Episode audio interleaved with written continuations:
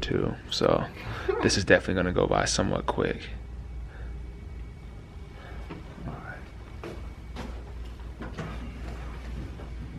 Weirdest fucking thing off the table for us. I hope. Oh yeah, we didn't get that on camera. I hope we got it on camera. What we get on the table? I hope we not. did- I hope we did not. We did not.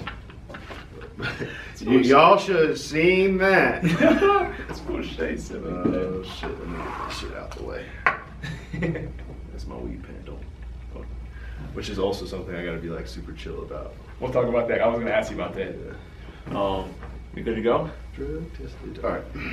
Three, two, one. What it do, man? Fresh Dope Podcast. Shizza. My name's AD. We are on a different location because one, because we are. Um, today. Fucking, we like to travel. Leave us alone. Come on, man. All the way from San Diego, by the way. Good to see you. Yes, sir. Um, so we're talking about uh, favorite producers, not top producers. We're not ranking any producers, not going super in depth, but we're just going for our favorites, man. Matter of fact, not top three. I'm gonna hit you with my top five because I just couldn't. I couldn't really size it down. Um, not in a specific order. Could be, but it could switch up tomorrow. Number one will always be Swiss Beats. Love Swiss Beats. Um, I got I got hit to Swiss Beats back in '98 um, from the song Money. Now, Cash can I Dollars. ask you this though? Who brought who who made you a bigger Swiss fan? Was it Cassidy or when DMX would hop on a Swiss? DMX. It was definitely like the Rough Riders era. Um, Rough Riders, DMX dun, era. dun, dun. yeah, like um, Money Cash Hoes got me hip. Um, then obviously I was a Cassidy fan um, in the early 2000s, uh, so that kept me hip with Swiss. And I just love Swiss. He's, he gives me super East Coast. He gives me super like just gritty. Um, it's something I could work out to, run to. Like so, I've always been a Swiss guy. Um, then at my number two, I'm gonna have to go uh, the route of DJ Premier. Um, number three, I'm gonna hit you with Just Blaze. Number four, Guru. Shout out to the whole, you know, rock, uh, Rockefeller Dipset era. Um, my number five would be Timbaland.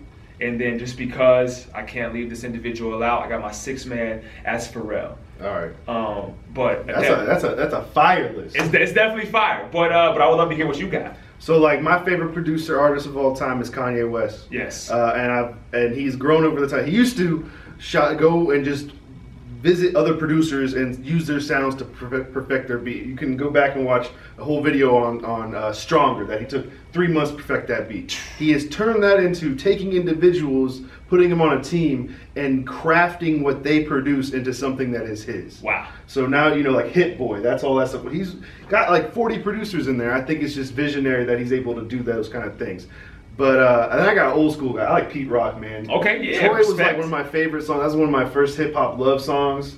Like I, as you fell in love with the genre, you just Yeah. sit there and like, damn, man, this Bask is in hip hop. Yeah. Now just like Money Cash shows when you showed sent me that shit, that got Same. me hype. What? Come on. But anyways, uh, I, I digress. Then Timberland, because I think Timberland was one of the first crossover producers. I mean, when he hit stuff with Nelly and Nelly Furtado. not- Mm. Yeah, yeah. Justin Timberlake. Justin Timberlake. I mean, like he really controlled the pop section as well as the hip hop section. Yes. Uh, you know, if you're gonna go three, I only had three, but I'll keep going. Uh, for sure, Pharrell.